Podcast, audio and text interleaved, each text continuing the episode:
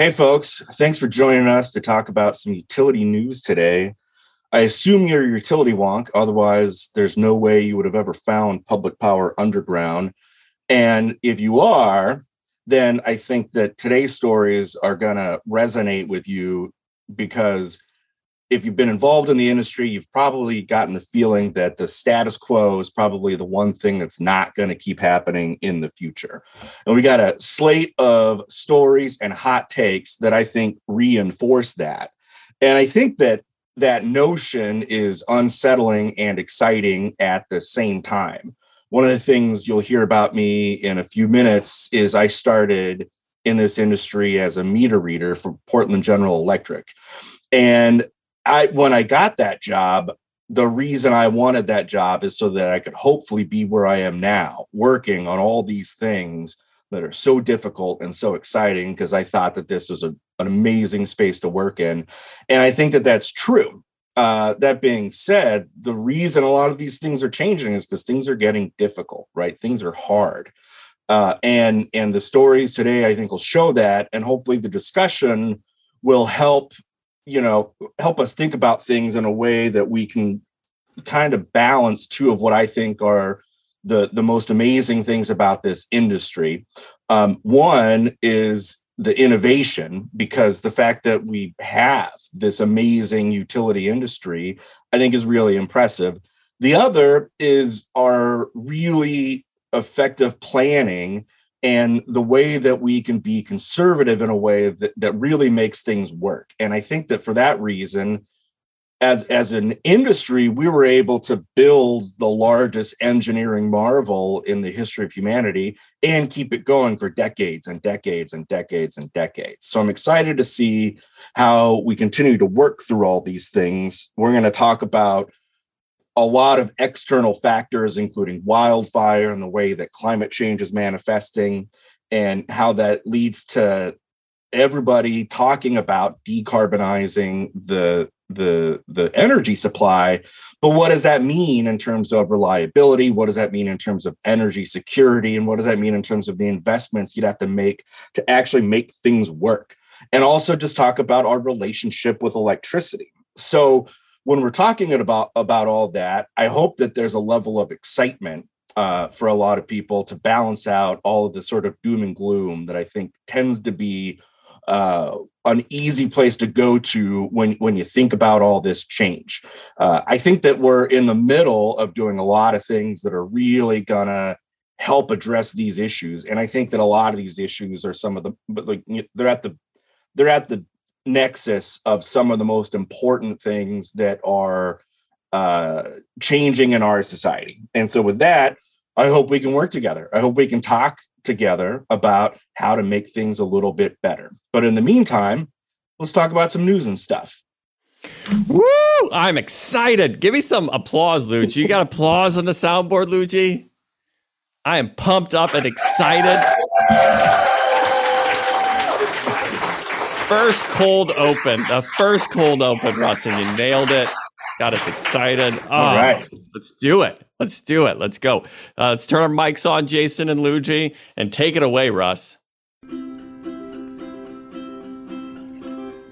We started in hard times to Welcome to Public Power Underground, Public Power's premier infotainment program that covers public power and public power adjacent news from a power department's perspective. Also, we focus on alliteration.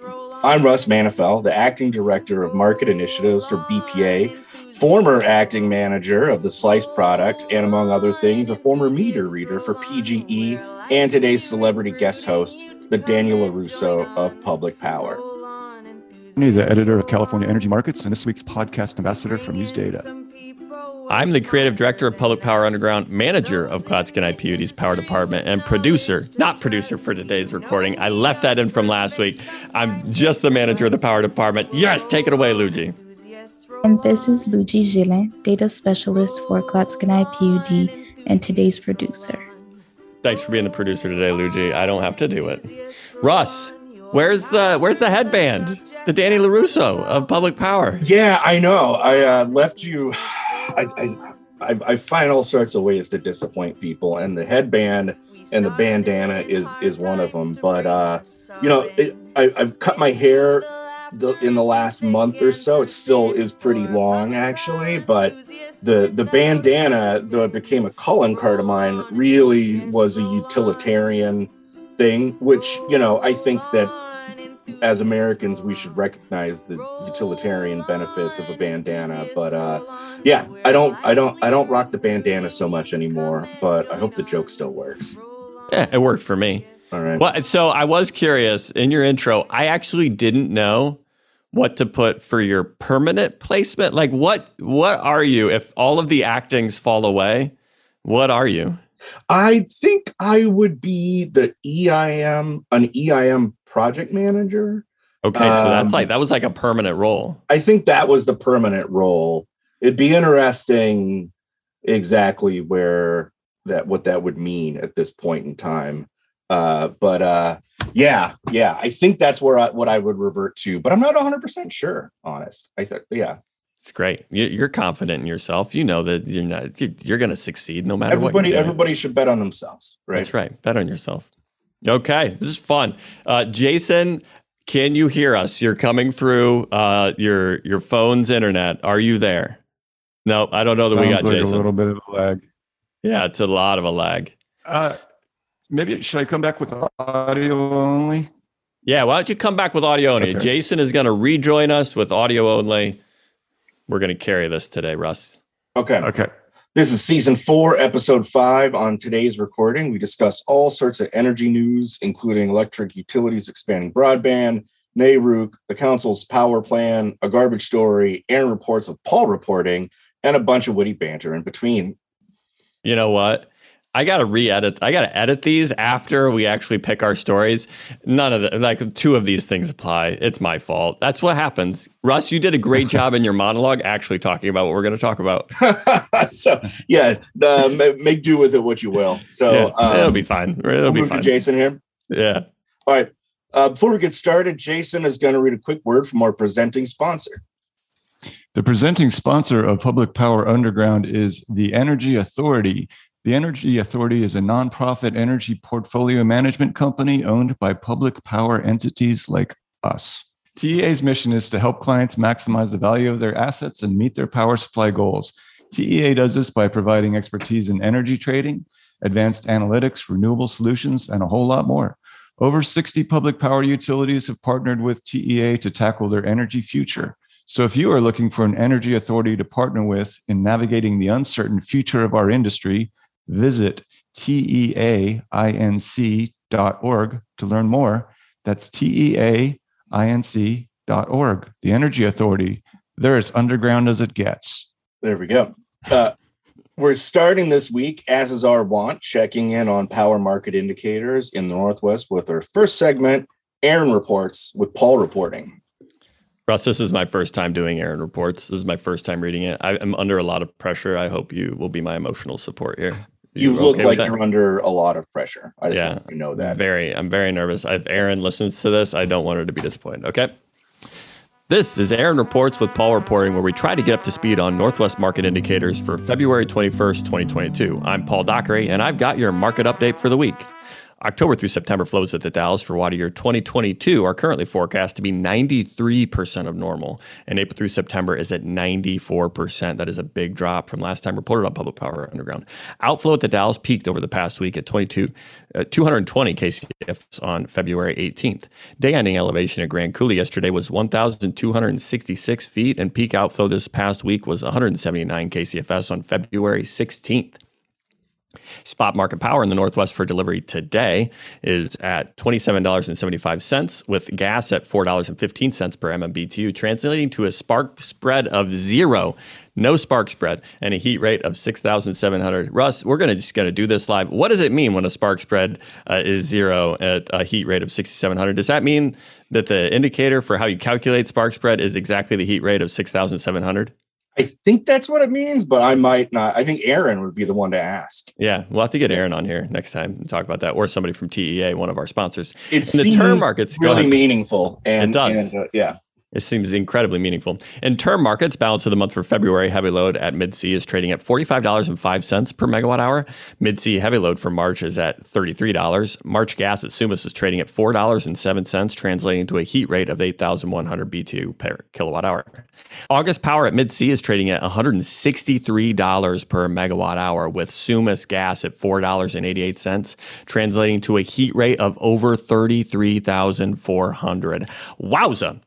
Checking in on Entergy's aggregated basin data on for snow in the region, the snow water equivalent for BC Hydro Generation Basin is 1,019% of normal. For Mid C, it's 92% of normal. And aggregating all the snow in the Columbia River Basin that'll flow through Bonneville Dam, they estimate there is 104% of normal snow blanket. Spending a beat at Bonneville's Balancing Authority, peak load this past week was at 8,152 uh, February 17th at 7:30 a.m. During loads peak, hydro generation was 12,354. If you just flip that and it was 12,345, could could you have done that, Russ? That would have been really cool. It would have been. I'll, I'll call cool. next. Yeah. Okay. Okay. Wind gen was 2,211. Conventional units were at 419, and nuclear was a steady 1,161.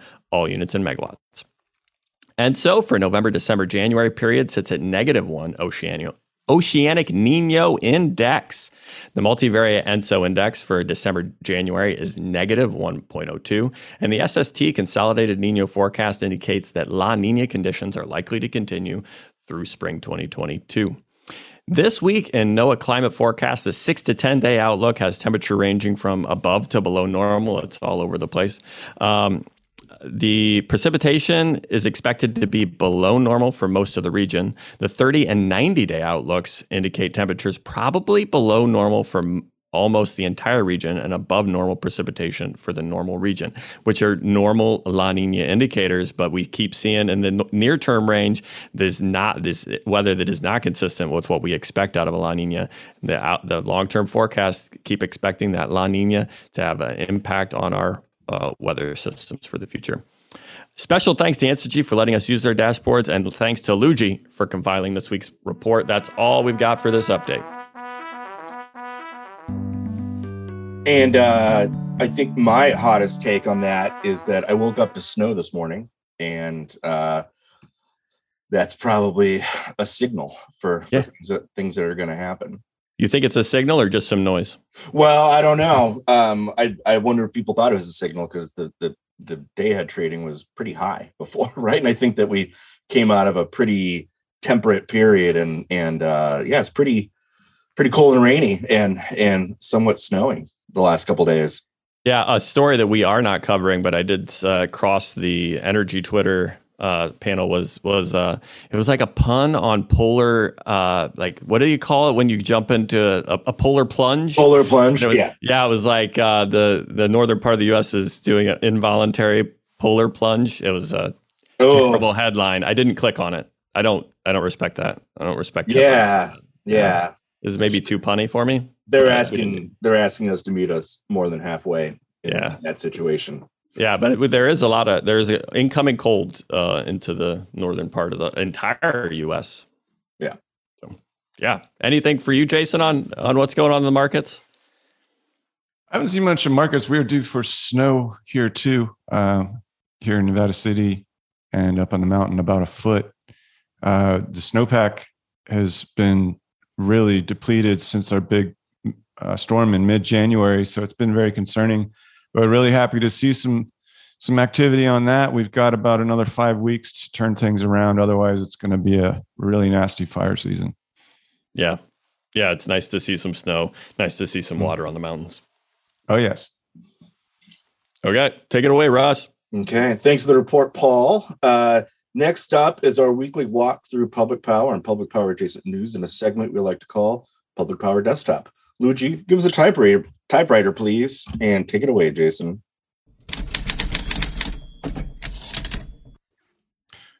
Okay, Wednesday, February 16th, Energy News Digest from friend of the underground, Joel Meyer, covered a bunch of great broadband news that got us excited. Featured in the Energy News Digest was coverage of a roundtable at Mason PUD, number three, about rural broadband. Included in the roundtable was the Undersecretary for Rural Development for the U.S. Department of Agriculture, Xochitl Torres Small. Uh, that first name is spelled X O C H I T L. Hopefully, I was close. Under Secretary Small states on the video that quote, they're working hard to make sure that no matter where you live, you have access to good, reliable internet, unquote. That's kind of uh, ironic today for me. Uh, also shared in NWPPA's Energy News Digest last week was a story on Fierce Telecom's website on how rural electric co ops are the fastest growing group of broadband providers. National Rural Electric Cooperative Association CEO Jim Matheson told Fierce that, quote, co ops are uniquely positioned to to deliver service to parts of the country that big incumbents either can't or don't want to reach. That's in part because they already have a deep relationship with their customer owners and because they're nonprofits, which tend to take a longer term view of infrastructure investments since they're not under pressure from shareholders to generate short term returns. But it's also because many co ops already have middle mile fiber assets they can tap for last mile expansions to deliver retail broadband, unquote. For more, you should definitely subscribe to NWPPA's Energy News Digest. The links to the articles will be in the show notes. Jason and Russ, you both subscribe to the Energy News Digest, right? I do not actually. What? I, no. Yeah, I will. I, I, uh, I, I already decided to change that. Yeah, if you need me to forward it to you, Joel makes it pretty easy. If you have an, if you have one of the editions, you can cl- you can click and it's super easy. I'll forward it on to you, Russ. Jason, you're on it, right? I'll look into it. I, oh, you aren't either? No. Oh, okay, this is value I am providing to you.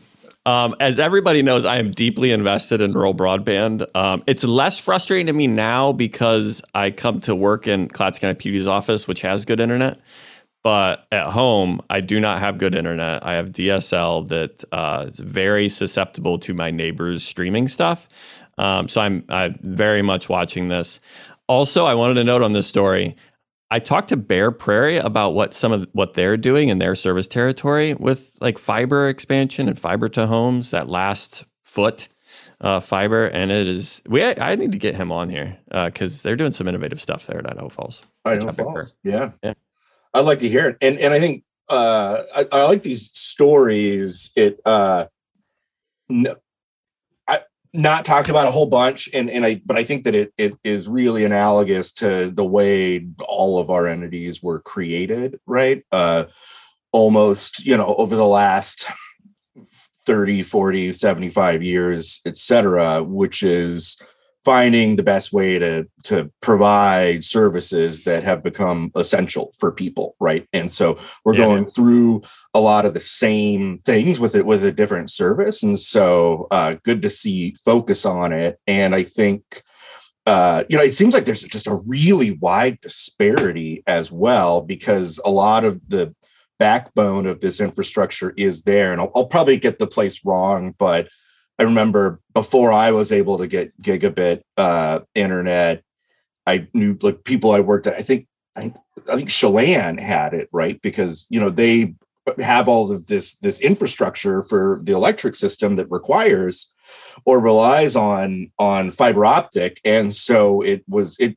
i don't know what they did to make that happen but you know wenatchee they were able to get gigabit internet way before I was in in North Portland, but at the same time, like five years ago, we were uh, trying to get internet at my wife's grandmother's place in Odell, Oregon, which is in the Hood River Electric Co-op, and uh, you know, I, they they wanted to do things, but it's just tough, right? Like they hadn't had a chance to make those investments yet, and so you're trying like all these sort of like satellite or you know like wearing a tinfoil hat like whatever you can do to try to get enough internet to make things work. And uh you know uh, uh, getting everybody like on an equal footing or like a roughly equal footing i think is super important. So like i, I like those stories.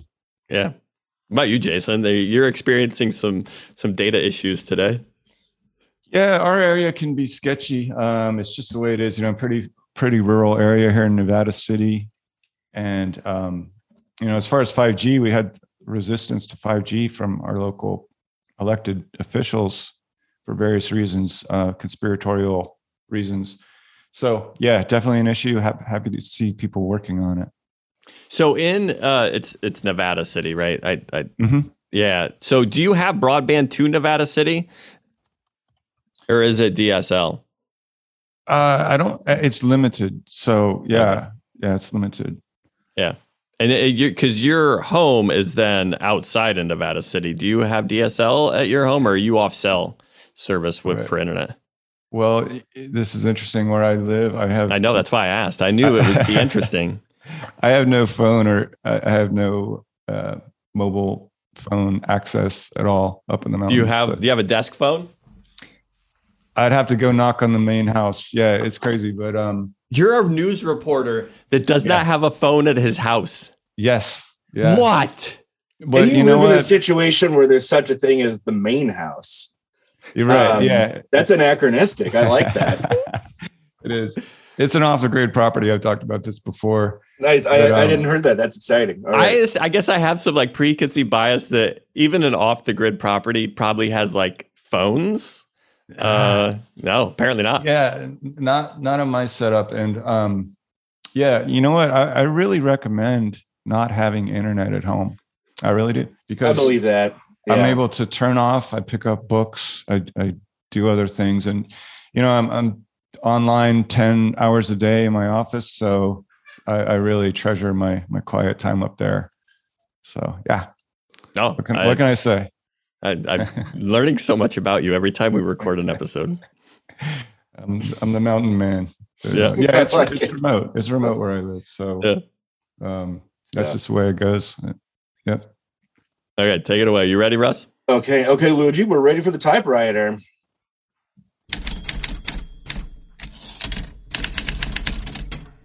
Well done. All right. Leadership of the California Independent System Operator, which administers the, administers the Western Energy Imbalance Market, as well as the EIM governing body, approved on February 9th phase one of the resource sufficiency test rule changes. The proposal will be submitted to the Federal Energy Regulatory Commission for approval. The resource sufficiency test is designed to balance to prevent balancing areas leaning on others, a situation that could arise when a BA does not have sufficient capacity to meet its own demand, requiring it to rely on EIM transfers. The proposed new rules include changes to the capacity test to more accurately count a balancing authority's available supply, changes to the flexible ramping test, which measures a BA's ramping capability and more accurate counting of imports and exports. The rules did not pass without controversy. Some current and future EIM participants, such as the Bonneville Power Administration, say the new rules regarding the resource sufficiency test need more work because of certain inaccuracies. One problem uh, noted in the story is that current calculations of historic net load uncertainty and intertie deviations have been determined to provide inaccurate indicators of future uncertainty. The news was covered by the Underground's own Jason Fordney in the February 11th edition of California Energy Markets, who we have on the pod. Uh, and Russell Mantifel is uh, the EIM project manager for Bonneville, which may have some insights into this topic. Russ, what do you I got I for think I'm in a, an emeritus position in in regards to that. Um, yeah, this is like on. It, so speaking for myself here, right? the- I- this issue is is at once just one of the most kind of esoteric, arcane things, but at the same time, one of the most just like basic and like easy to understand issues. It's like it's it's tough. So so the actual proposals, right? Like um there there there are parts of it I know really well, other parts I don't know really well, which is like it is so esoteric that even within this one proposal, right? Like it's tough to be like really an expert on on the whole thing. And and yeah, Bonneville submitted comments. We were the only ones that that submitted comments, and and I'd encourage people to read everybody's. And the the discussion at the board meeting was really interesting as as well. Uh, you don't always get a lot of really substantive discussion with with board members, but uh, some of the CAISO board members like really had had read through all the comments, read through the proposal, and and I really appreciated that conversation.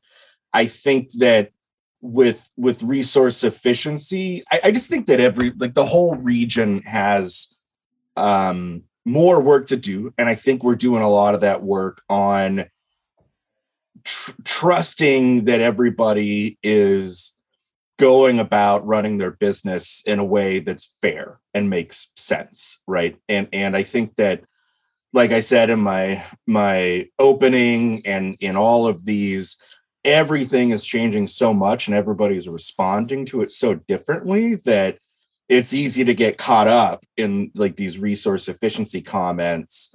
And yeah everything could be better. And and i encourage people to look at those comments. But i think at at at the base of this is it's not just resource sufficiency it's resource adequacy it's integrated resource planning. I think that there's just a general concern in the whole industry that um, people don't know how to make sure that everybody's being being fair and responsible in the way that they're they're setting up. And so uh, yeah these these things are really really interesting. And I, I look to stuff like resource adequacy for example to hopefully get us off center on some of these topics. If you can Oh, start because by the time you get to the hour um a lot it's it's all kinda- baked in. it's all yeah i mean it's tough right? Like you want you want people to show up set up right but if you don't have it you don't have it um Yeah. and and so um i think that we we kind of use a try to try to use a pretty small lever on a pretty big issue with some of this stuff and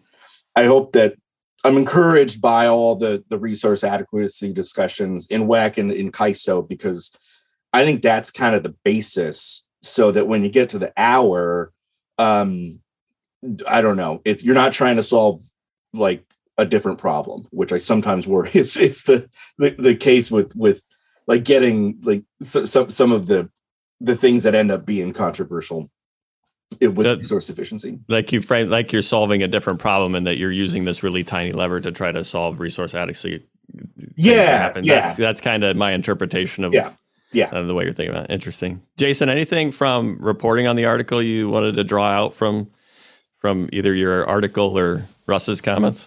Yeah, well, it's really interesting to hear your comments there on the ground with that, Russ. Um, BPA did support this, but is urging CAISO to move more quickly with a phase 1B rather than waiting for phase two. Um, and I think you're right. The CAISO board is really coming up to speed on it. It, it is pretty complicated.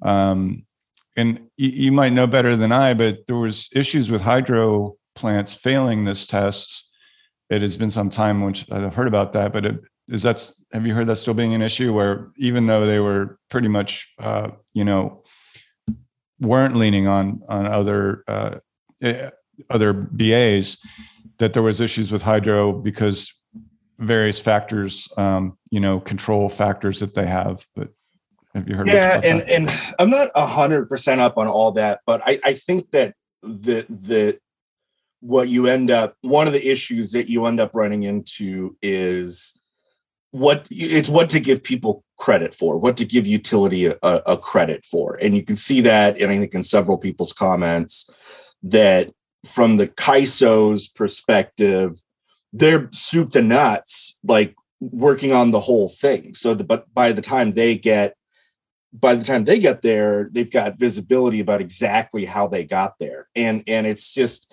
it's natural that you wouldn't that they wouldn't have the same visibility for every other single entity right? And so i think that there is a risk that maybe outside of the CAISO um folks might not like some some resources might not it might be tough for some resources to get get like similar treatment. Um which we should work like we should work on that. We should we should keep working on this and i'm glad that they're moving forward glad they're moving forward with this and i'm glad that they still are taking really seriously moving on to the next step and continuing to to, to fix these issues. Um, but i think that also goes back to hopefully we can more fundamentally um, create like a, a level playing field or or or faith that people are, are are on a level playing field so that uh, it's easier to come up with rules that sort of apply equally to everybody. Like I think it's understandable why there's some of these uh, like like some way some of these are contentious, right? Like th- that kind of makes sense. It'd be more surprising if this if everything just worked super easily when you're trying to you know dovetail all these really really different uh, paradigms in terms of markets and also just the way utilities operate. Uh, so maybe that's a long-winded question to say like, yeah, that's a possibility. I'm glad we're working through it.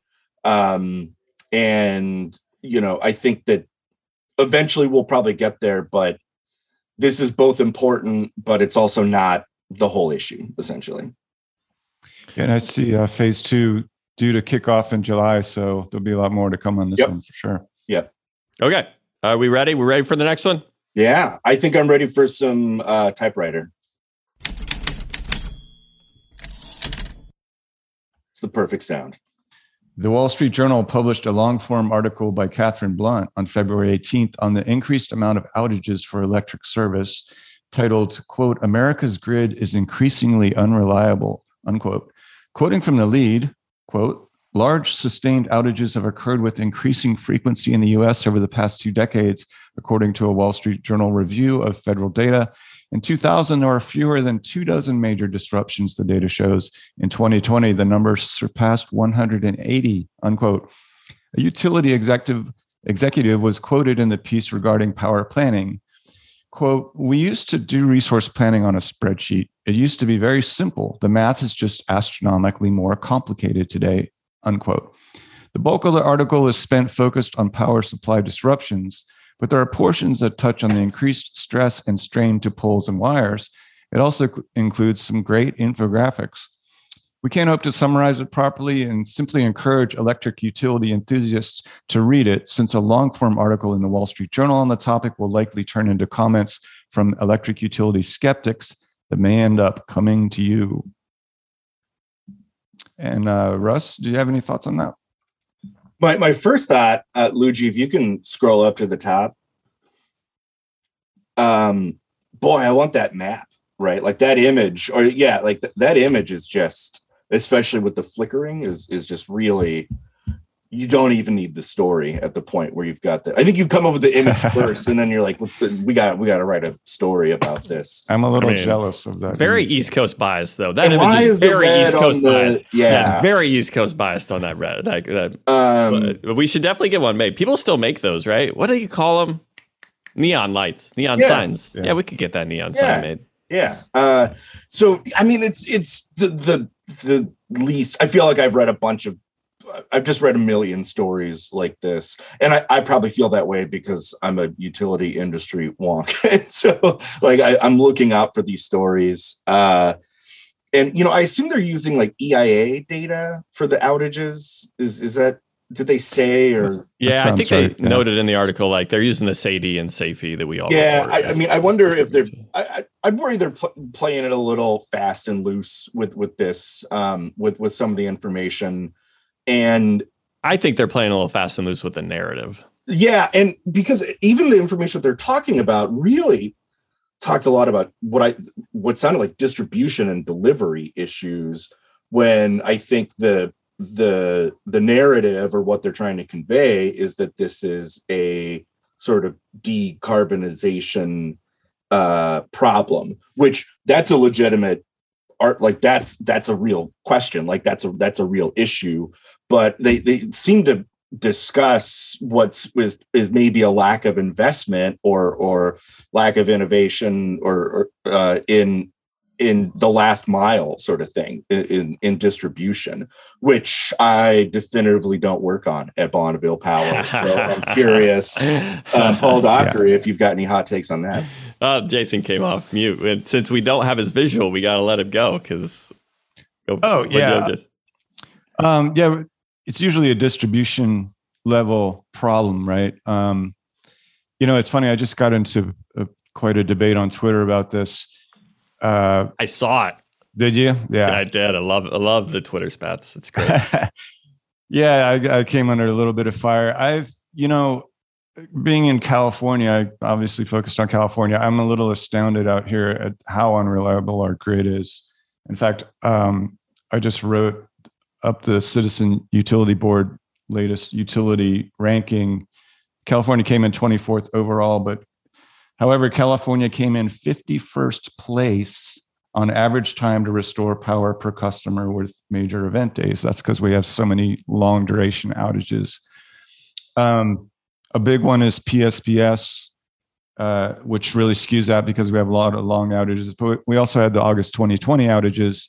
And, you know, I, I've sort of been a little bit of accused of blaming decarbonization I do think you know the the ramping issue is the reason we have problems in California. It's very simple. The sun goes down, we don't have the generation or imports that we need. Imports are shrinking.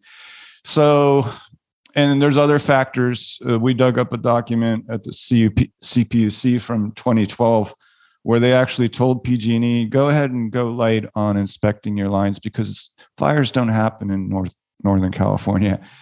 Uh, that was you know 10 years ago climate change does play a role, but I think slapping climate change on as a cause of these outages is a little, uh, you know, a little wrong. There's there's definite planning problems and capacity problems, and I don't see them getting getting much better. California scored 36 overall on reliability on this, and I feel like a state with our number of expertise and, and uh, wealth here that we should be doing better. Yeah, one of the things I in these type of stories, and Russ, you you spoke to, they they do happen a lot. That often the narrative components get uh, like confused, like because there are, I think narratively and in people's intuition, the power supply concerns are very obvious, right? And Russ, you spoke to it like these are legitimate things that maybe we should be thinking about in our planning horizon, but they actually haven't caused much uh, like there haven't been many power supply issues, and they the ones that do get a lot of press. But in, as the article notes, the largest cause of outages in the U.S. is, is, distribution. It's you know it's the the tree hitting a wire. Like that is actually how people perceive. And there uh, in this article, I think kind of it, it talks it uses data from one as a, uh, to talk about be a cause to talk about the other and similar with electrification like electrification is a good thing to be thinking about on a planning horizon using historic data as a reason to then talk about uh, uh, your electrification being a risk for the future, I think it kind of it, it grays an area that isn't that gray. And to your point, Jason, like PSP is is a large driver through a lot of this data stuff and that is um, it's it's it's almost it's like a fourth type of thing. It's like the risk of your just uh, of under maintaining your distribution system is both not you know a failure of uh, component it is preventing failure of components causing problems. Uh, it's and and so it's there's a bunch of really wonky technical things going on here that uh, eh, that comes across in and I did want to ask you, Russ, did you watch John Oliver's segment on uh, what on last week tonight where he talked about the grid? Uh, and what did you? How would you compare this article to that? Oh, I didn't watch it. I'm sorry. You didn't watch it. I'm a Paul Dockery failure at this point. Ah, holy yeah. cow! It's it's good. I enjoyed it. But um, I put them into the same camps of like they're what mainstream people will consume, so we need to be aware of them and the Wall Street Journal article, mainstream people will consume it, and we should be aware of what is. Yeah, I, and, and I think that you know, you know the EIA data or whatever, like the same data, like whatever they're using, it's getting worse. I wonder in in comparison to what, right? And so you're, uh, you know, we just talked about uh, broadband, right? And I assume, you know, I, maybe I'm being naive, but I, I figure 15 years from now, stuff like that's going to seem old, right? Like wherever you are, oh, broadband's going there's a good chance you'll you'll have really dependable access to to yeah. um to broadband, right? And and so as compared to the last 30 years, like I'm I I, I couldn't imagine that that things weren't getting worse, but like I said, on the supply side, you have these really salient events, Texas. Salient, good word. Um, and then you know, California summer 2020, right? Yep. and and so those are just supply side events. They're usually exacerbated by uh, some sort of severe climate change, like whether it's wildfire, cutting off access, or or uh, you know people's lack of winterization of their plant like finally coming to bite them in the in the rear right? But a lot of these i think are because of a lack of just dependability of the delivery assets and the lack of redundancy right? Yeah. which um I, I think another issue is is a, an unwillingness to sort of invest in infrastructure. And i think also part of that is because i, I think that I, I worry that we're not getting as much for our dollar as we used to right and and so Oh, yeah. it used to be easier to build things out and um this will be dangerous because i don't remember the source of this or anything but I read- Unattributed quote. I read an article of, about um, how generally with infrastructure, and I think the, the focus of this was largely on like the, the New York subway uh, costs, and then also the California uh, high speed rail costs. That that compare as compared, I think you would expect that in China uh, or East, like not necessarily just East Asia, but like for through large parts of China, give, given the way that the, their government operates and commanding and controlling, they're able to get more like track, like mile per dollar, or they can build a subway system for cheaper than we can here. But, but compared to Europe uh, and Western Europe as well, like the the, the whatever the the the the numbers they had like were pretty astounding about how much it costs in America to build something. And and I think that that's an issue as well because I think a lot of this is you you you need a different electric grid in some ways, right? And Yeah. and it's going to be tough to tough to build that. Yeah, I listened to an unnamed podcast uh, that we may have both listened to the same one, and it covered this topic extensively, uh, and used maybe used the article that you were talking. Yeah, so I feel even well. more confident quoting it then. I'm going to go Yeah. back and get Right. more detailed about quoting it in probably Yeah. a minute or so. Okay. Yeah. What do you think, Jason? The- the- Well, one elephant in the room that you don't hear a lot about is, you know, California is building massive amounts of backup diesel, mostly for data centers.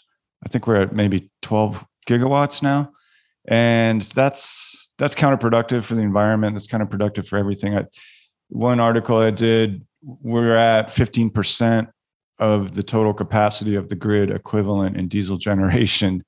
So yeah, uh, all of it to to power data data centers mostly, and these are in disadvantaged areas. So, and a lot of times these emissions don't get counted for whatever California's you know taking credit for on the clean energy front. But yeah, I think that's worth a mention too. So yeah, so data center load and and you know crypto load and stuff is is uh worth talking about. And but I've also uh, like uh, like had a pause when I when I've heard that brought up as evidence of of sort of kind of hypocrisy in California because I, I worry that we do the opposite, which is to like I think we should be concerned about carbon output, right? Or or GHG output, right? Like including methane, emissions output, Emissions including all the other right. emissions. Yeah. which which um like we should be we should be really thoughtful and and and careful about things like backup diesel generation. But if they run so little and um and provide a reliability benefit like I, i'd like to Sure. i just want us to worry about like what the actual emissions are on on those things. Because i'm i'm personally someone who thinks that there's going to be a role for um fast start thermal in in the way the grid's going to operate in the future irrespective of batteries and, and stuff like that and and and uh uh, I think we should be really thoughtful about how we do that, but I, I like um, an emissions based discussion instead of just like an installed uh, capacity uh, discussion. Yeah. So to your point, Jason, we should be tracking those emissions, right? Yeah, it's it's uh, we've tried to get data on how often the backup generators run. It's it's really difficult. You need to know. Yeah, and you have to have that, right? Yeah. Yep. Yeah. So- But we're running out of time. We got a bunch more. Yeah, and I've got a I've got a kid using the internet watching TV that I gotta go take care of before too long. So Okay. um all right. Uh so um I'd love a typewriter sound right now to signpost the next story.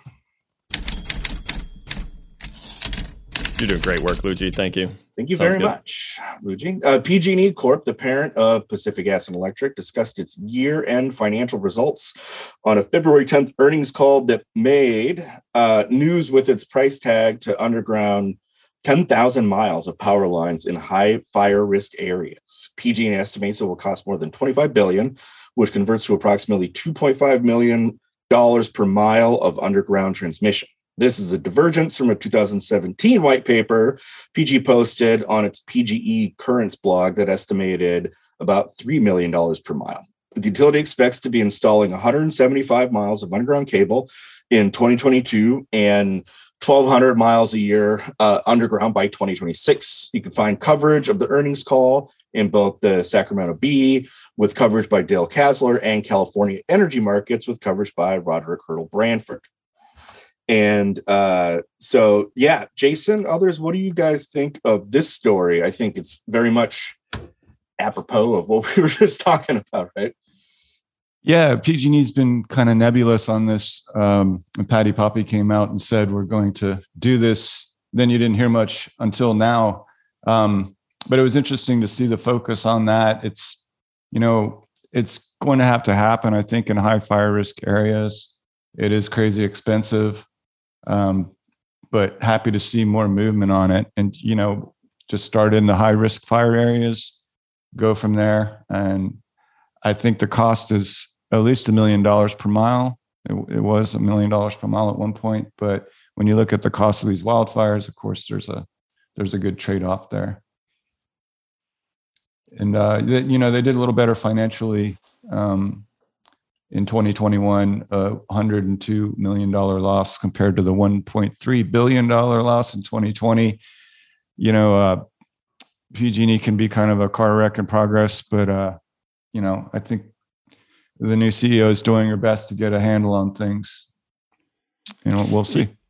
Yeah, and the write up that uh, you had in California energy markets, Jason, it does say a, rundown of the different, uh, you know, the, the causes for loss, and they must have talked about it on their earnings call. And it is interesting to go through that rundown, which is, you know, last year they had a 1.3 billion dollar loss, and they talked to um, the uh, what is it like 2.2 billion dollars of uh, non-core items in their 2021 GAAP earnings that include things like uh, payments for the bankruptcy case, the 2019 2020 wildfire related costs, uh, uh, investigations. You know, uh, and you kind of think through, oh, it's a big number. The $25 billion is a big number for underground. But if you think of all of these payouts for because of wildfires, you know, it, uh, it is not infeasible. You could see some real benefit of that $25 billion in actual you know, output, Well- throughput. Sure.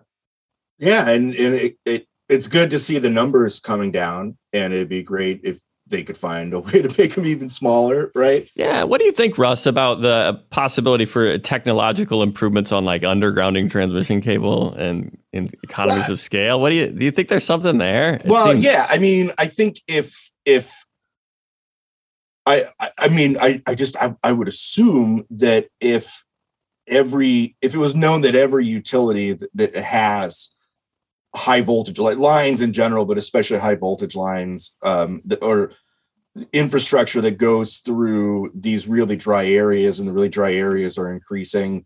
God, I, I would think that somebody's going to come up with solutions that that make it easier. Um, now, I think that there are tech like there are technological solutions that can make it easier.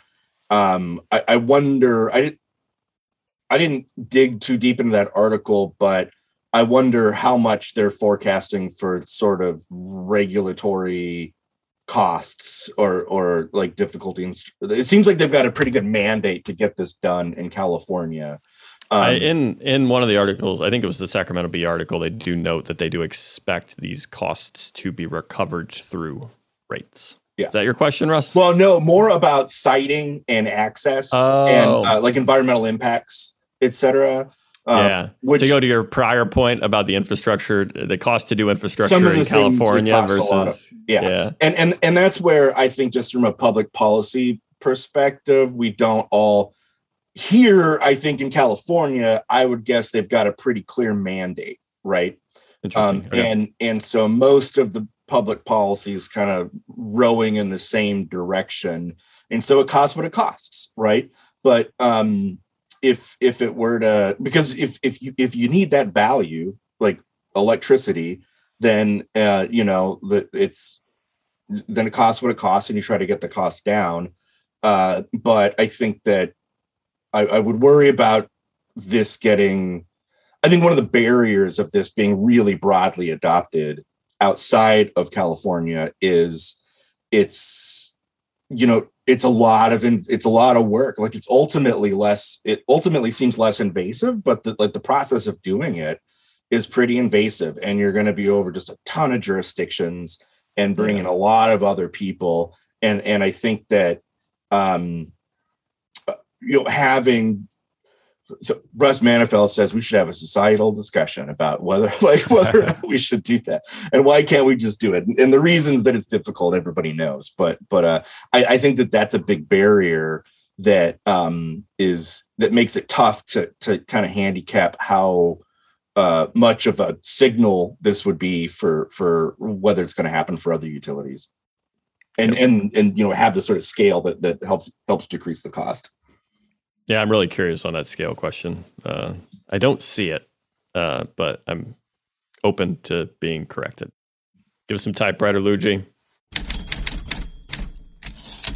Love the typewriter. Thank you, Luigi. I think this is mine, right? I'm the last one? Yep. Okay. Dan Catchpole covered the pre-publication version of the 2021 Power Plan approved at the Northwest Power and Conservation Council's February 16th meeting. Breaking news, Luigi. Do you have the breaking news, uh, the soundbite that we we got last episode? Hey, you, get over here. Breaking news! The most controversial elements in the draft plan released last fall are in the pre-publication final version, which was unanimously approved by the council. The plan now goes to an ad hoc council committee uh, with staff who will edit it for clarity and readability, but will not change the substance. Council staff expects to publish the plan in March. With the West increasingly turning to zero carbon emitting resources, the plan forecasts 237 gigawatts of new resources by 2030 across the Western Electricity Coordinating Council region and 401 gigawatts by 2041. The 2030 total includes nearly 15 gigawatts of new natural gas, which increases to 16.5 by 2041. Decarbonization and rapid expansion of renewable renewables epitomize how difficult the future is compared to the past. Northwest Power and Conservation Council's power planning director Ben Kujala said in an interview. Quote, one big distinction between this and previous plans is previous plans had one answer that covered about 90% of possible scenarios. This plan isn't like that, Ben said. The industry's existing models are designed for a world that increasingly is in the past, and new, more nuanced models are needed, he said. To that end, staff rebuilt the council's GENESYS model. The new version produced surprising and controversial results, including slashing projected energy efficiency investments and a dramatic drop in the likelihood of power supply shortfalls, forcing load shedding or blackouts. Thanks to Clearing Up's contributing editor and the Underground's other podcast ambassador Dan Catchpole for reading through the report. We'll put a link to the article in the show notes. Please show him some love, follow him on Twitter, and you know, just send him a thank you. Always always appreciated. Yep, Dan's doing good work. Um, you know, uh, as far as gas, you know, it's not going anywhere in, in California. It's still part of the CPUC planning. Um, you probably know California recently reduced its greenhouse gas gas emissions target to 38 million metric tons. Uh, will require more than 25,000 megawatts of clean energy and 15,000 megawatts of energy storage and demand response. Um, and then, you know, of course, the Western grid becoming increasingly interlocked and, uh, you know, more uh, interchangeability or how should I say it, more dependence on each other. Um, it'll be a, a bigger issue. Um, and in, in California, they're planning on keeping natural gas online through 2045. So just kind of shows, you know, gas still part of the mix here. Um, and then uh, that's, you know, with the new, especially with this new target. So uh, some interesting developments there.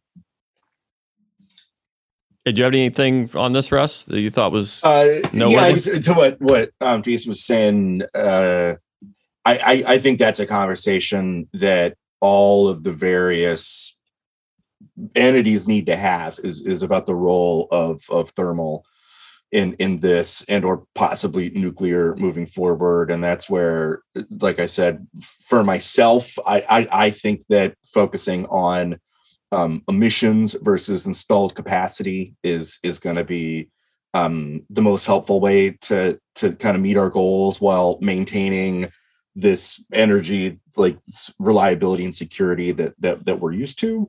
Um and and then yeah i think that I, I haven't been super involved in it but i'd be interested to see how this plays out with the the GENESYS model outcomes right? I i i'm as it's great that they're i'm glad that we're working on different ways of trying trying to model this stuff when there's so much more uncertainty.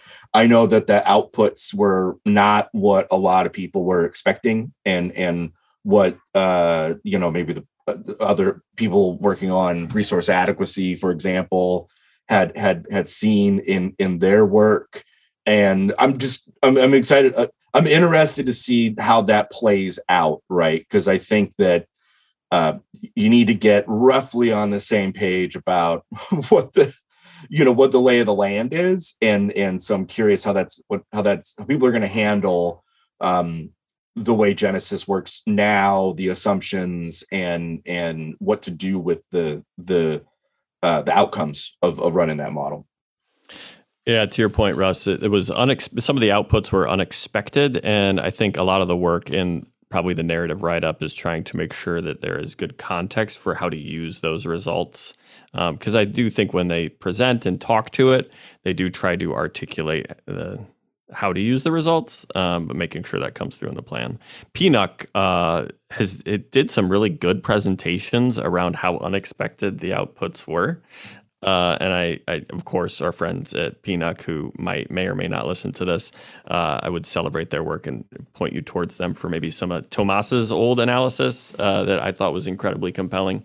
I know Crystal Ball probably has that in a desk drawer somewhere that she would be happy to send you. Which I mean, talking about those differences is great, right? I mean, it's not like their computers work differently, or they've got an evil robot, and, or like they've got a better robot or a worse robot. I mean, it's about yeah. the, the assumptions you make and and the functions that you're assuming are going to be, you know, happening based on those that you get this model, and and so hopefully everybody just really engages on talking about how that people are coming up with these really drastically different different outcomes. And and so we can work on what to do next. Yep. Okay. Let's move it. Okay. Uh well that's it with those stories. Let's hit the typewriter please and move on.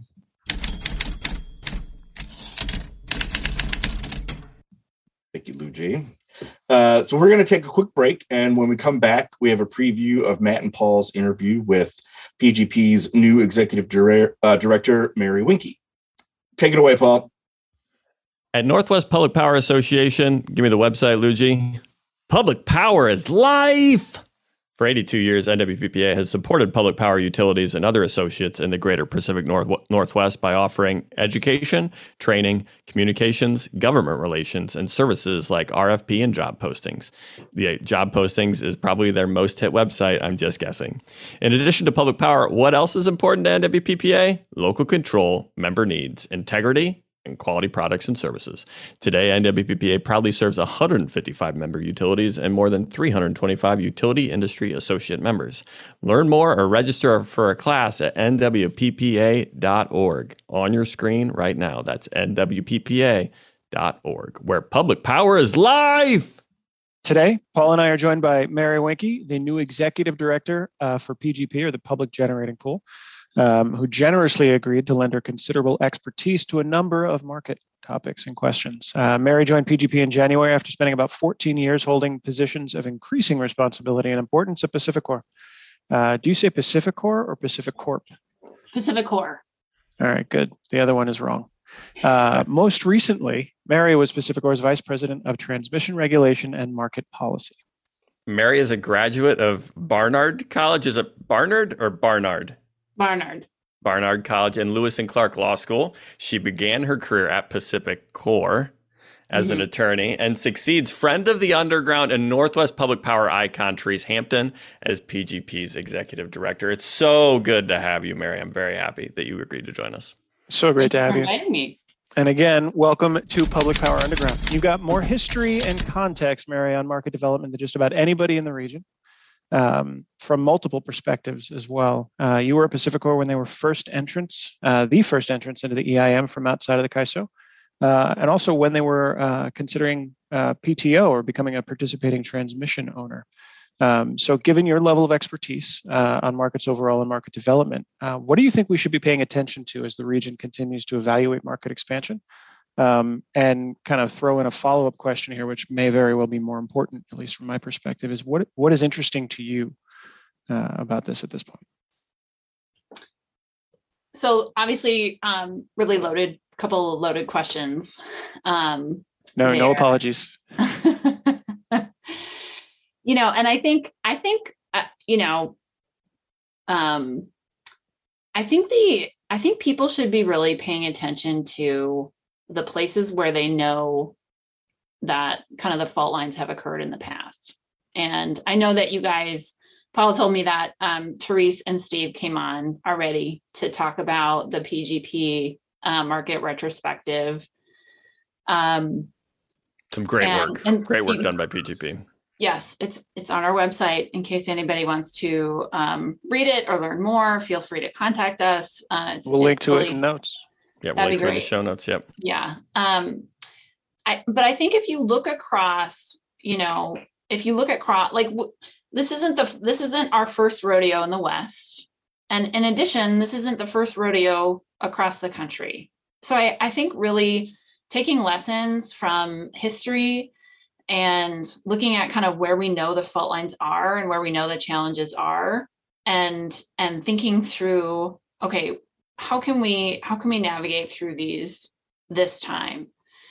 And and so I, I think that's what people should be keeping an eye on as we go through these conversations and not getting sort of too stuck on the the outcome or the the end state you know? Like i think there's a certain key set of object, objectives and a certain fault lines that have happened in the past and and we need to work through those through those things sort of regardless in what context or in what form kind of the market develops so i think i think we kind of keep an open mind to a certain extent on what that end state looks like but really kind of focus on like I say, where we know the the um, kind of touch points are from our past. Um, that said, I also think that there's differences now, and so people should also be focusing on what those differences are.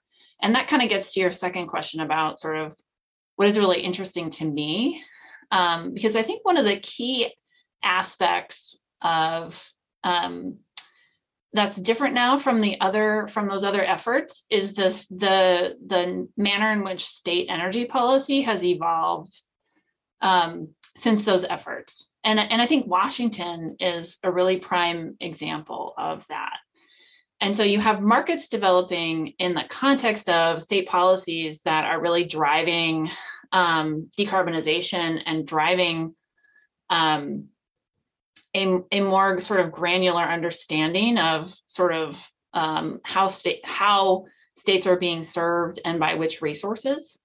And so I think to, to me, that's a this sort of intersection of state policy and market development is just is super fascinating um, because you can have you can have state policies whose objectives are ultimately the same as some of the market objectives in terms of integrating renewables and, and those sorts of things. Um, but you could actually have the sort of implementation of the policy and the implementation of the market sort of at cross purposes a little bit. So I think it's it's just it's it's just super fascinating. It's super complex. That's what I really uh, you know I'm I'm super interested in um, you know, I'd love to kind of get into the nitty gritty there. And I think I think if we can kind of resolve some of those challenging issues um, on that intersection, I, I do think that that we'll sort of find a path forward. Um, so I don't know. That was kind of a long-winded answer to your to your question. Um, but you know that was actually one of the reasons that was really attracted me to uh, PGP is that PGP is really engaged on both carbon policy and market policy, and there's a really inter- interesting intersection there that not everybody gets to kind of have the chance and opportunity to work on both. Um, so very interesting times. I'm going to ask what is a, probably a naive question, but I can because I'm here. Um, there, there is also you talk about state policies and then the market policies overlapping and, and that intersection. I think uh, that's a, a really interesting touch point.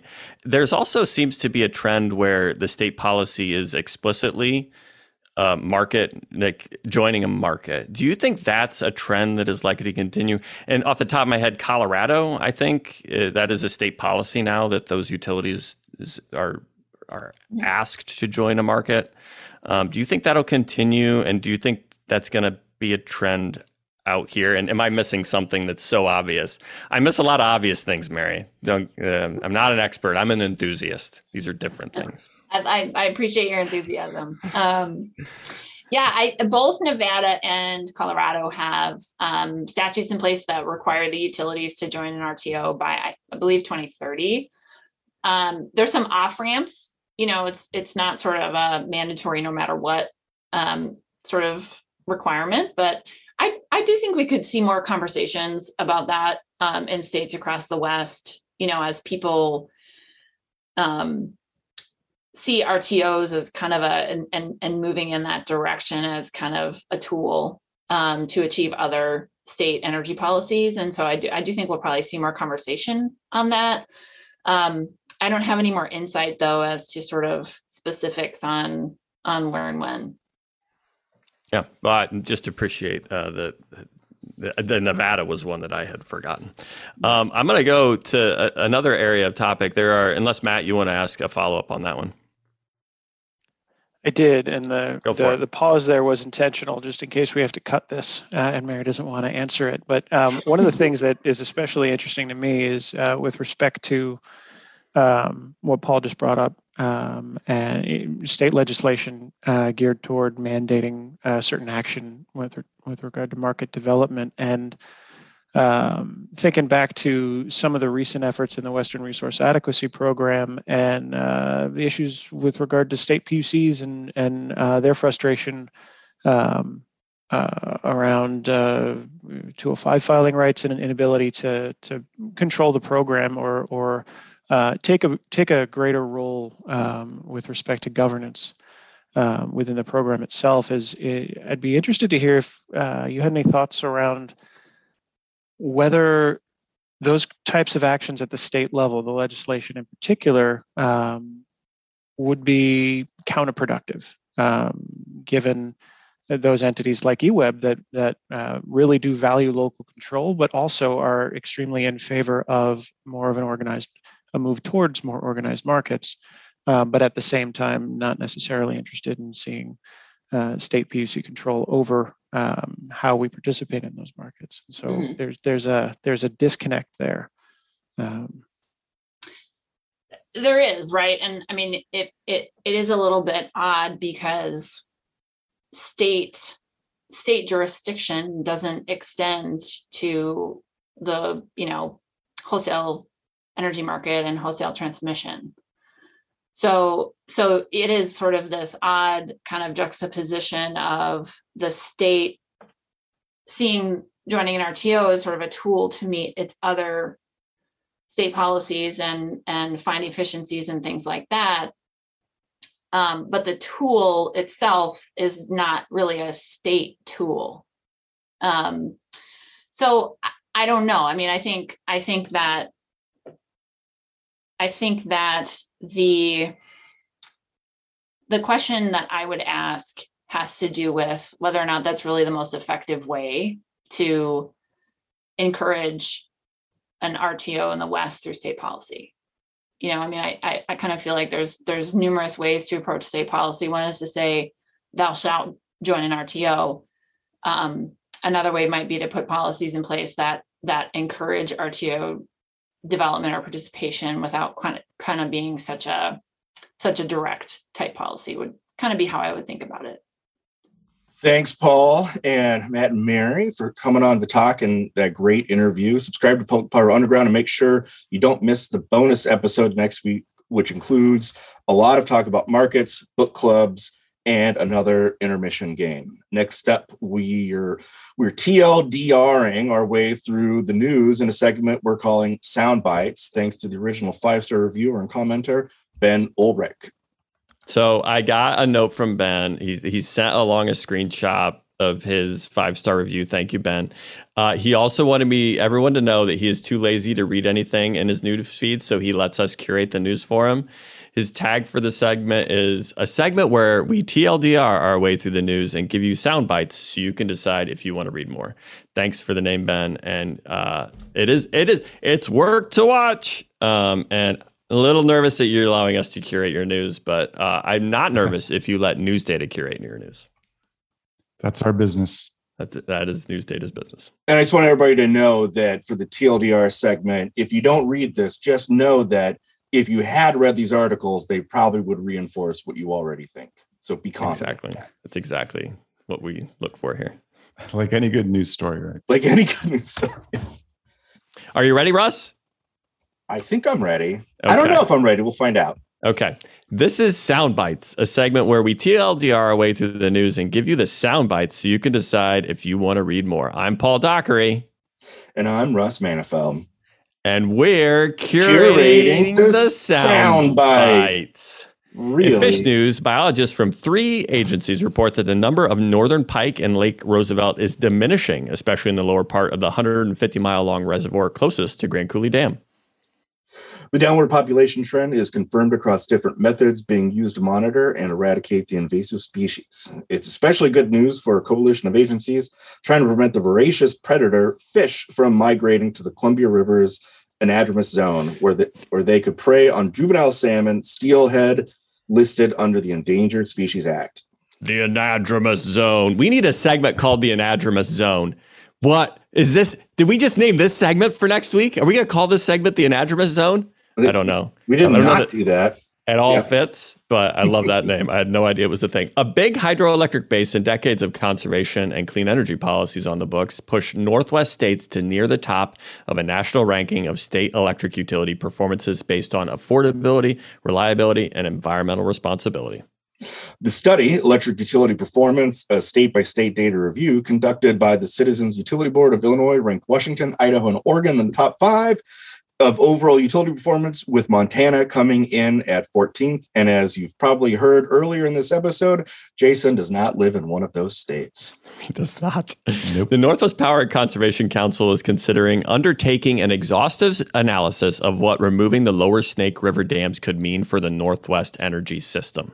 Waiting under the political issue could put the nonpartisan council in an awkward position. Council members acknowledged this while discussing the topic during their February 16th meeting. An analysis by the council would only consider the dams as energy resources. It would be limited to looking at how removing the dams could affect the Columbia River's hydropower system and the regional power grid's flexibility and reliability, and what replacement resources would be needed. The study would not look at potential effects on fish and wildlife, the dam's economic viability, or any other issues outside the regional power system. It's a constrained analysis. It looks like there's uh, obviously a study in clearing up about it this week. Next, news from the Potomac. A divided FERC approved two statements on February 17th revising policies for considering proposed natural gas infrastructure with expanded consideration of economic and environmental impacts, including greenhouse gas emissions. FERC adopted an interim GHG policy statement specifying that proposed projects with GHG emissions of 100,000 metric tons annually or higher would trigger an environmental impact statement. FERC said that in quantifying emissions, it would include construction and operating emissions, and it may include, quote, may include emissions from upstream production and downstream consumption. FERC also updated its 1999 policy statement on certifying new interstate pipelines and other facilities. The 1999 statement relied on precedent uh, a- agreements between developers and shippers to establish project need. Under the revised statement, the Commission may consider other evidence of need, including demand projections, capacity utilization rates, potential cost saving to con- customers, regional assessments, and statements from state regulators or local utilities, FERC said. Turlock Irrigation District is moving forward on a five megawatt pilot project to install solar panels over canals, which could provide energy while protecting water from evaporation. I grew up in central Arizona, and this is what we would call a classic twofer. They were recently awarded a $20 million state grant for the project. Finally, California energy officials this week approved more than $10 billion in grants for projects that will advance electric vehicle charging technology and build cleaner alternatives to diesel fired mobile generators. 2 million is provided to help standardize charging equipment and coordinate charging to occur at off-peak times. The grant award says Currently, charging connectors do not have a solid market for grid integration. The market is split between proprietary and public charging solutions, the grant says. The California Energy Commission, or CEC, also approved $1.2 million to test a solar plus storage system that's supposed to be less expensive than alternatives. About 2 million, 2.7 million is earmarked to develop a method to harvest heat from California's geothermal fields without extracting waters. Interesting, interesting. And $3 million is provided to build a mobile generator that uses hydrogen fuel cells and batteries rather than fossil fuels. Heat harvester could be a segment as well in the future. Oh, heat harvester, the hot takes, heat harvester. Nice. Oh, this is great stuff. Thanks to Public Power Underground's production partners at News Data for letting us use their leads, and thanks to Ian for compiling them. Now back to the crew for uh, to close out the episode. That's our curation of the. You're leaving me hanging here. Ready? Oh, ready, Russ? You're leaving me hanging. We're doing I, I, that. This is going really on. well. Okay, you moved on. That's, That's our, our curation, curation, of the sound bites. Sound bites. That that sounded not at all like we were trying to find out what the other person was going to say. So yeah, no, I think the Anadromous zone. I don't know if it at all works with the TLDR segment, but it's such a good name. Yeah. Okay, we're ready. Uh, great. I guess before we head out, any of those stories you want to dig into deeper, folks, or I find the the Snake River Dam removal analysis by the council it doesn't make it to the full like regular public power desktop because it's just an announcement of the study. But I think it's good that they're working on something. Curious what your take. Do you, are you allowed to have a take on that, Russ? I don't have a take on it. Um, I'm just going to let you know that right now. Uh, okay. What I will say is I have a meta take. Uh, I've so I've harvested heat from multiple stories, and I'm going to turn it into a meta hot take. So we're going is, to the metaverse with which Facebook. Is, which is that with that and and the FERC topic, uh, going back to my theme of understanding as you know, as as a bunch of different folks, like what are we trying to achieve? like what what is our main objective? Like there's no easy answers. And so i think there's a couple different stories about how uh you know if you're you're in a zero sum game you got to find a way to just figure out what are we going to try to accomplish. So um let's let's all just do that yeah anything you had jason that you found interesting in those that rundown yeah the uh you know i've been covering FERC for a long time it's been interesting seeing them move in this direction. There's a lot of questions about their legal authority as far as greenhouse gas emissions. One comment I read from Joseph Kel- Kelliher, who's the former uh, uh, chairman of FERC, you know, under uh, a Republican, uh, said he, he, doesn't think FERC has legal authority to, to do this. I think you'll see it going to court and a long, complicated um, you know proceeding on that. But uh yeah the public interest standard according to Kelliher is fairly narrow. So uh, they're they're definitely um, pushing the limits and it'll be really interesting to see what happens yeah, continued continued fight on the horizon. Oh yeah. Um, I I also I just I just inserted at the very last minute the article about the solar over irrigation canals, uh, the twofer as Russ called it. Yeah. Um, I find that like it's you know I like to have hopeful stories in here, mm-hmm. and while it's probably more capital intensive to do that type of stuff, I hope there is some economic case because it, it, probably is you good use of like land. It's good land use. It feels also, like a it feels like a no brainer forehead slapper. I mean, I guess it, it, I don't know how much um, area that includes, but I suspect the area is going to be a product of the, you know, the the length and the width of those canals. Is is my my other hot take on that. That's a hot take on that one. Yeah, Uh, yeah. I will say, Jason, Gizmodo. I found this uh, story first in Gizmodo because they have a way hotter take and like a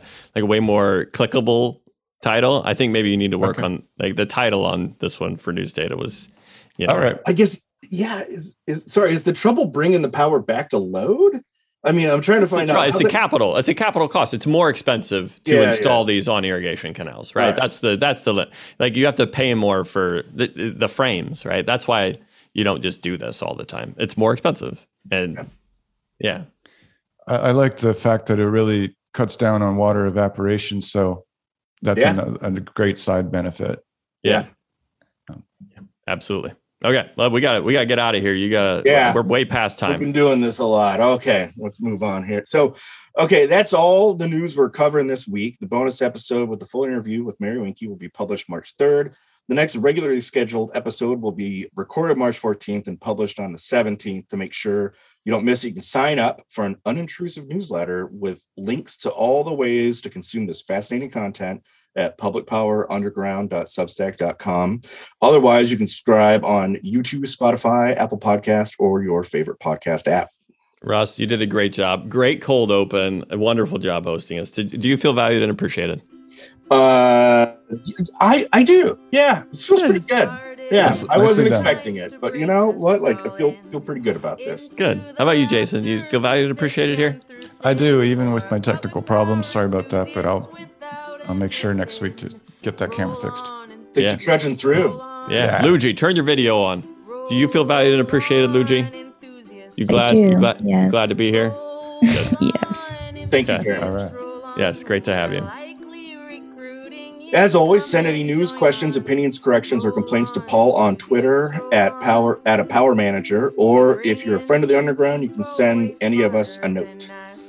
You don't have to be subscribed to News Data's weekly newsletters to get this podcast, but it sure makes a podcast a lot more uh, makes a lot more sense. Thanks all for this week, and thanks for tuning in. Roll on, enthusiasts, roll on. Roll enthusiasts, roll on. Your powers. Public Power Underground is a production of Clatskanie PUD and News Data. The views expressed here are own and not the official views of Clatskanie PUD, News Data, or the organization of the guests also appearing on Public Power Underground. That means those were Russ's opinions, not BPA's. Just to underscore that fact, right, Russ? Yeah, he's nodding his head. Public Power Underground is public power and public power adjacent news from a power department's perspective. The alliteration coming through, Russ is right. That is our the highest form. We don't like our puns, we like our alliterations. It's written and directed by Clatskanie PUD's Power Department, led by me, Paul Dockery, and it's edited and published by the stellar team at Pioneer Utility Resources, led by associate producer Sarah Wooden. Our theme song, Roll On Enthusiast, was rewritten, performed, and recorded by Aaron Guillory and Ian Bledsoe. Special thanks to our celebrity guest host, Russ Mantifel, for participating in this week's episode.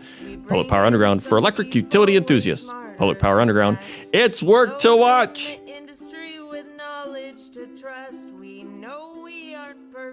Sometimes it's a bust,